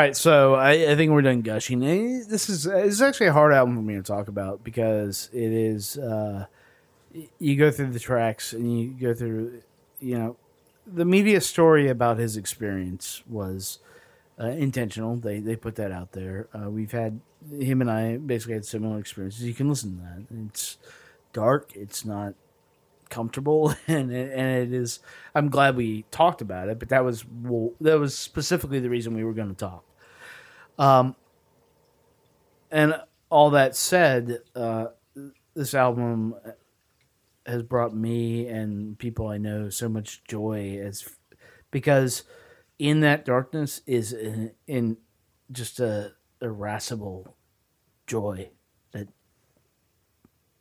explodes out of every fucking song. I think it's one of those, you know, anytime if you have a near death situation, you you recognize the the beauty of life kind of thing. Right, but it- it's yeah. No, I mean it is that, and and it is a uh, It's the pale blue dot theory of beauty. yeah. But I don't think you have to have had that to Oh, no. experience that, and and that's the triumph I think of this is that he somehow translated that and all those feelings that like I him and I can like relate to, and and And it pervades songs that aren't even about that. Like the song with him, uh, the five year old, ten year old, as the kid that grows, the one talking to the, the small Yeah. kid. Hearing that, you you get to understand how he views the progression of life. Yes, which is a very cool thing to hear. and like also just the general like sound of the music. I I know eighteen year olds who love Beauty Pill. I know forty two year olds who love Beauty Pill. Right. Like It's got a great mix of like weird Well- sounds and groove. Yeah. yeah, I mean, and that's the thing. It's uh, uh, like you have you have this like remarkable band behind him that is feeding this vision, and and, and it just all locked in, in a, in a way that I I actually love their earlier records, but I don't think they really. This one just has so much weight. I mean, it's funny. Even physically, Chad is a haunting person to look at. I mean, he's just so He's a big dude. intriguing, and like, I mean, we we talked we uh, off mic that you follow him on Twitter and Facebook, he is an, such a dynamic human being that to to just even extract something out of him is very cool to examine. Yeah, like I didn't uh I didn't know him at all before any of this, but I but I suspect that was the case before. Now it's just like amplified. And it, it it's it's a crazy thing because it'll feed into and it's going to feed into the next album and it's going to feed into the next album and it's going to feed into the next album. The, are they going to cr- make that many more albums? Yeah. Is that what's in your DM? Five more. We're gonna make so many more albums. As Chad slides into your Jack Clark is playing a Jedi in Star Wars. I can totally see that. uh, that would be amazing. Um, uh, no, I, I just don't like. Can you hear this and not think he would? Like, like Well, can you listen to this and be like, yeah, well, they just they'll just stop after this. yeah, no, I think it's going to happen for a long time. And I love that for for me personally and for you as well. Like there's the whole world that gets to enjoy this album, but that it has this local tie for me for the artisphere. right. And like I worked in Rosslyn when the Artisphere opened. I worked right up the street. I would go over to the Artisphere like all the time just to like get a coffee, chill out, use the free Wi-Fi. I was there when they were making the album. Um, I just popped in. I didn't really know what the heck was going on. Um, and and I myself personally had DJ gigs at the Artisphere. I saw a lot of great shows at the Artisphere. I was really frustrated at the how poor it was being run. And then as Beauty Pill finally was able to release this album, basically one of the last shows at the Artisphere before Arlington uh, dropped the axe and killed it.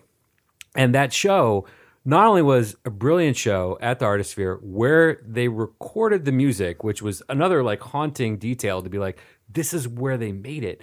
And we're seeing them perform it in the exact same space, the Black Box Theater. But not only that, but that Chad, what he does is mix music. Like he mixes albums for other bands all the time. And he wanted to give the audience the ability to mix the show themselves. So they played it in the reverse round. The audience was in the center of the of the stage, and each of the five bandmates was in a circle facing and and and so you could be, I want to get more of the drums. So you go stand over by the drums. You, I want to get more of Chad. So you go stand over by Chad. And everybody was milling about, and you could not physically look at the entire band at any time. They weren't all in the same field of view. So everybody was just wandering around, and it was a really cool way to see a show because you had to actually look at the other people that were seeing the show because you'd be looking this way, the other person be looking right at you, going looking at somebody else. So it was a completely different way to see a live show and it was fantastic. And uh, not very many people got to see. I mean, they did it like three nights in a row, but there were maybe like 35, 40 people at each one of those shows. Yeah. and Boston's it- hard to get to. yeah, it is not. There's a metro station I used to right work there. at the ABC Seven building. I get it. I yeah, know. yeah. And there was free parking. I mean, the, oh, don't get me started about the Artisphere. Do not get me started. But I got to see that show with you, Kevin, and that You was did. that was fantastic. And you got to meet PJ. I did get to meet. PJ, and I got to meet Chad. And you got to meet Chad. Yeah. and, and it's uh, yeah, it, it's it's a remarkable thing. Uh, like I said, the we'll we will definitely be talking about it on our uh, total year end. And hopefully, a year from now, we're talking about the next album. Hopefully, be yeah. I, fantastic. I, I know he's working on stuff. You know, the big the big crime for me is uh, that uh, all these sites put out a list this year In Like- November. like this, yeah, in November or December first, or you know, they put it at the end, and it wasn't. Uh, there were a few like uh, major crime is like paste. So, uh, uh, and this is more for the year end podcast actually. Uh, you know, if you're gonna put Father John Misty over Kendrick Lamar, you might be racist. um, you need to save this for next week, man. uh, maybe, but uh, you know, you you might also be oblivious as to like the culture that you exist in, which is funny because Paste is like culture and like that's their tagline. But, but almost nobody put this album on their best of list, and and it's it's to my mind shameful. How many people do you think actually at let's say Consequence of Sound have heard this album though? All You think all of them have? I think every single one of them. I don't know. I don't know either. In fact, I know every single one of them because I know the PR person that put it out, and it's a big PR company, Mm-hmm. and and it went to every single one of those people. So all those motherfuckers, like you're assholes. I mean, don't don't you think that the don't you think Beauty Pill is like more challenging? It might be than more challenging, Father but is John it, Misty. is it really more challenging than, uh, I mean, Deerhunter? Yeah, but Deerhunter has that challenging, cool challenging. Like I, c- I understand why people left Beauty Pill off. If you didn't, if you didn't live in DC, if you don't know the whole story, they are a, they are great, but there's something that I think gets lost in the translation. If I like had just heard like African bar- or barista through a PR email. But, that, but that's where I disagree because I, I don't think there is. I think if you heard this album, period, if you hear it, you're like you whole album, need- yeah. Who do you don't- think's listening to the whole album? There's people like I mean, we got we got Single Man over here. Yep, love those two music so, videos. So are we talking about uh, this? Is, this is a single uh, based economy casualty. Without a doubt, no one listens to albums. Except for Choking Glass. It's you and me. It's you, all and me are the suck. only You people all listening. suck. Um, yeah, I no, I, I think I think a lot of people these sites didn't listen to this album. I think that that you're right. I think a lot of people in DC did, and I think, and a lot of people who have heard this band before did, and I think that's more kind of what matters. It doesn't it doesn't help the band in the sense that it doesn't catapult them to greater success, but I know like 18 year old kids who fucking love this album. Right. And if to me that means more than fucking someone writing giving it like a B plus on Consequence of Sound. Um, Oh, that, that that's the best endorsement. right. Like, like that like All all, all you're- want to see for any band is going and like that one kid who's just fucking lost. right or like all of us who are lost in it. Yeah. Like we I don't know. I think that this is such a special record and I give fuck if anyone who if someone at Consequence Sound or Paste didn't write about it. That doesn't matter to me. You know what? but, but I acknowledge that it matters to other people and in the grand scheme of like becoming a successful band where you make money, Mhm. it matters. Yeah. But I could give a fuck about that. I'm going to tell you But- who stole their spot. Who? Otra Nouveau. Their over his overrated sophomore album. That's a damn shame. Stole. That album's terrible. It is terrible. Actually, my argument with that is Otra Nouveau, the singer, is letting down Otra Nouveau, the songwriter. It's a good, it's a decently well written album with a guy who can't sing, but that that stole the artistic, kind of weird, kind of challenging song. Just like Bully should take Sleater Kinney's spot, but they never will. Interesting. You should say that, but uh, um, I mean, I so think, so I, I think there's also like when you're coming up with like a best of list, th- there's something that like you know, oh this this really tickled me this year. I listened to it a bunch this year, and then after the year's over, you're not going to listen to it anymore, and it, it falls off. And I feel like Beauty Pill is an album that is, is, is- not going to fall Whi- off. Which is going to be the focus of. Uh, it's actually not this, but our year-end list is Mm-hmm. like, what are you taking with you? Mhm. Because that's ultimately what's important. It's not what like you. You can fall into your scene. You can be like, I need to like this, and you like this. And I'm sorry, everybody in this room, myself included, like is guilty of that. Mhm. Like and and how you like stuff, but the reality is like there's things you are going to take with you as you move on. We've all read the things they carried. Huh? yeah. yeah. Yeah, but but the year ends and you reflect and you're like, what do I take home? And this is one of the things that like trying to think other DC bands that I want to do like that. Like Time is Fire is a band like that. I'm excited to see what they're going to email do later. Like I'm going to bring I'm going to take their EP and bring it with me Nice. into, into 2016 and watch them. Mm-hmm. But yeah, well, so so on that note, like we'll we'll put we'll put Beauty Pill to bed. If you haven't heard it and you're listening to this, I don't know who you are. I really don't. Clearly, you've never been to Kevin's You just house. fast forwarded 12 minutes Yeah, of a yeah. podcast. yeah, uh, but uh, if you haven't, uh, you, you buy it. But uh, what do we want to see for next year? All we saw this year in the DC scene. What do we want to see for next year? I want to see more bands who have a desire to like be bands full time actually commit to doing that. Do you think that's important though, or just make the good art? Um, I think it's important because it will inspire others to make good art, and Okay. um, I think I think bands are already making the good art. I think that's happening. Um, there is clearly a flawed and fucked up way of how that art gets disseminated to the masses and how people how bands are become profitable. But I think there are ways to play that game and still remain true to your artistic in- intention. Beauty Mhm. Pill um, does that. I think they have a very clear idea of what they're doing um, and don't make compromises based on money. At least that's my impression. I think Yeah. you you knowing them more intimately would probably agree. Um, yeah. Ball. I want to see the divide between Northern Virginia and DC come down. I know it's a pipe dream and it's not really going to happen, but I appreciate that the Magnificent Intentions people that are putting on the festival that's happening this coming weekend are trying to do that. And you know, I I live in Arlington. I love to see shows at IOTA.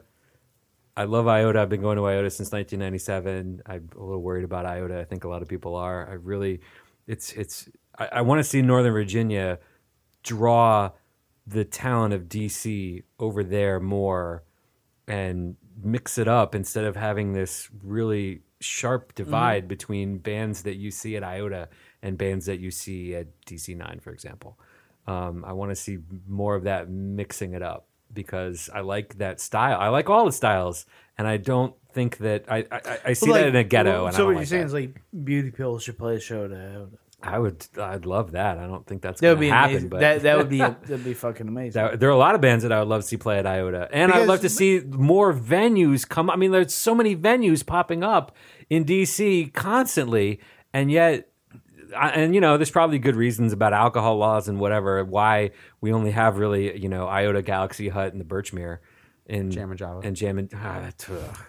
You know, God, I'm not They, going all the they way out to book decently sometimes. There They are do. times where I'm like, how would I get out to Vienna? Metro and then you take an Uber and oh geez, yeah, no. Um, at least you can Metro to Iota. So that's what I want to see in 2016. Cool. Nice. There's so many. Uh, so I'll go two things about the the the Northern Virginia vibe, which I think can go into DC as well.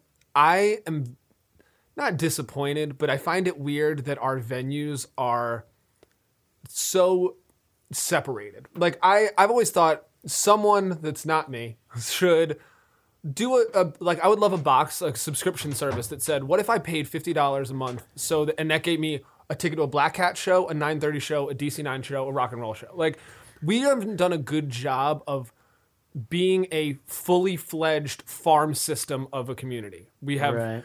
Um, I think it's really interesting. Like, there's obviously Babe City's proven that well organized publicity can work. I mean, Babe City took over Songbyrd. You, you do understand capitalism, though, sir.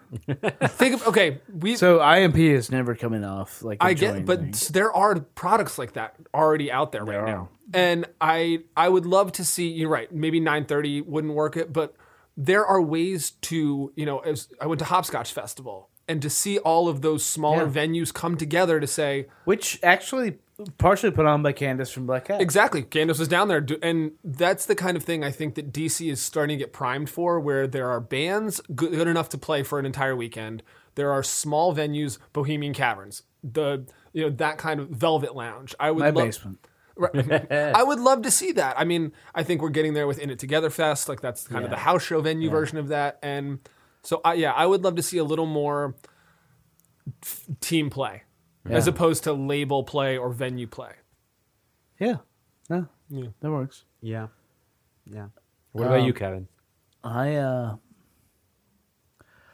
I don't know. I you know we we made uh, this is no secret, but we did not uh initially when we started the site, we did not dive immediately into the local scene uh, for uh, a very specific reason because we were like we want to make sure we can uh, report properly. We learn how to do all this stuff and and and more than that, th- there's stuff to report on. Like I have, I'm a little older. I've, I've I've played in scenes. Like I know how scenes go, and it just happens. You know, it's like you're in a band, or a band is here, and this is and this is popular, and then it just dies out.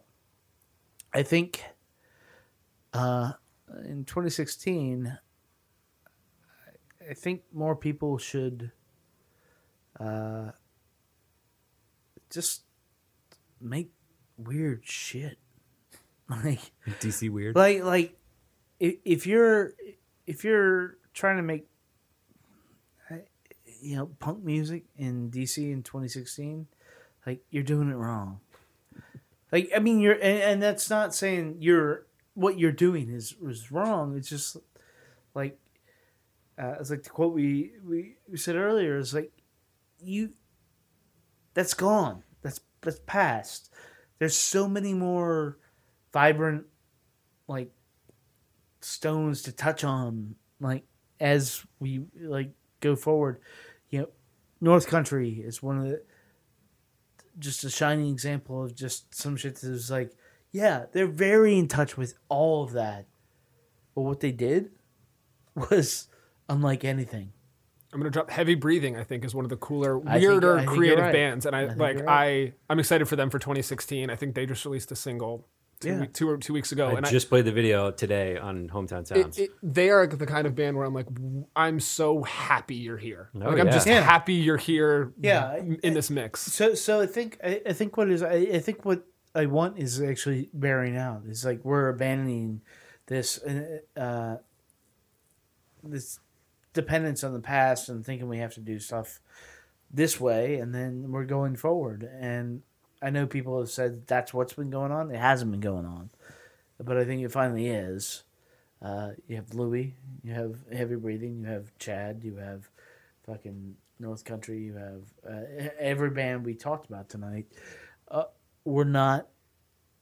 I, I don't think you'll see them in any DC best of. I really don't. Um, and uh, so as long as we keep doing that, then uh, it, it will get interesting. I I look forward most to seeing more shows at Quinn's house because Yeah, I more fail- shows or uh, a show.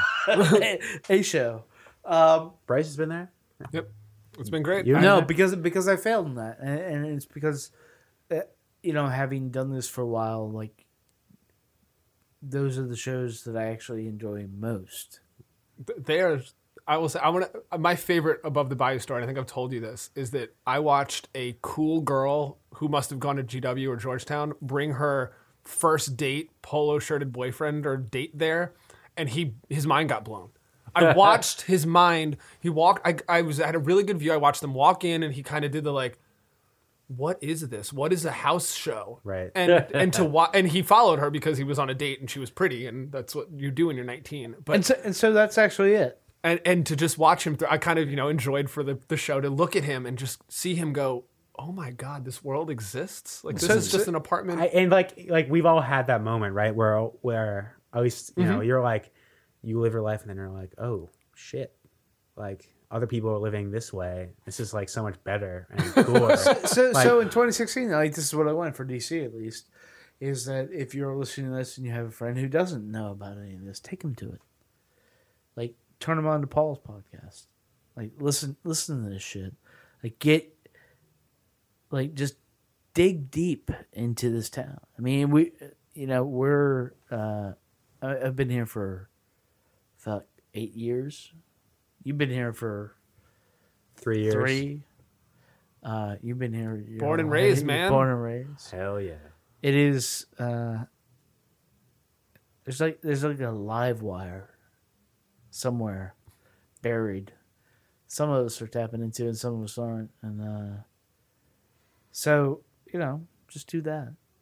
dig past the bullshit. Yeah, We're a secretly very fun town. We're an amazing. People leave here.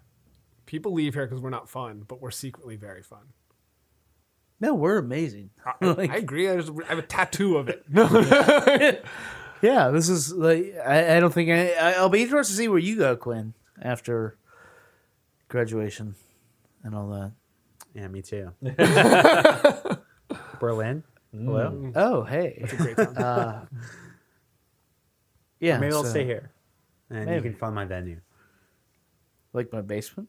you can stay here I'll start there. as long as you play a drum solo every night. I can do that. All right. Uh, thank you guys for coming down. Uh, I hope we didn't us. bore you, listeners, as as we gushed about our scene. But uh, yeah, if you if you are outside of DC listening to this, uh, come hang out. Come visit.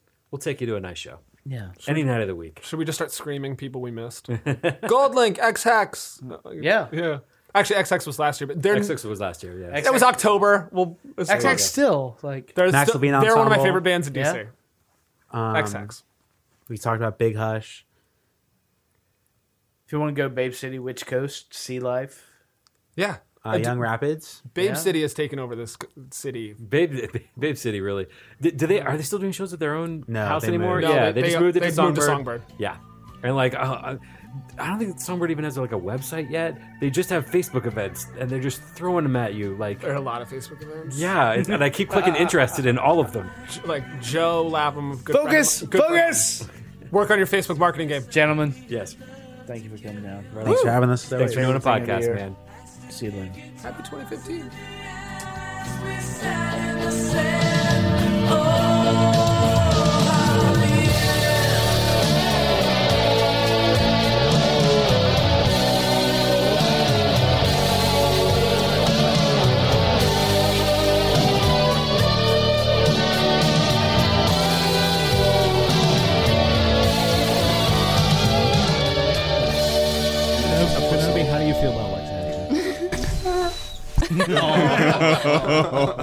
Kenobi.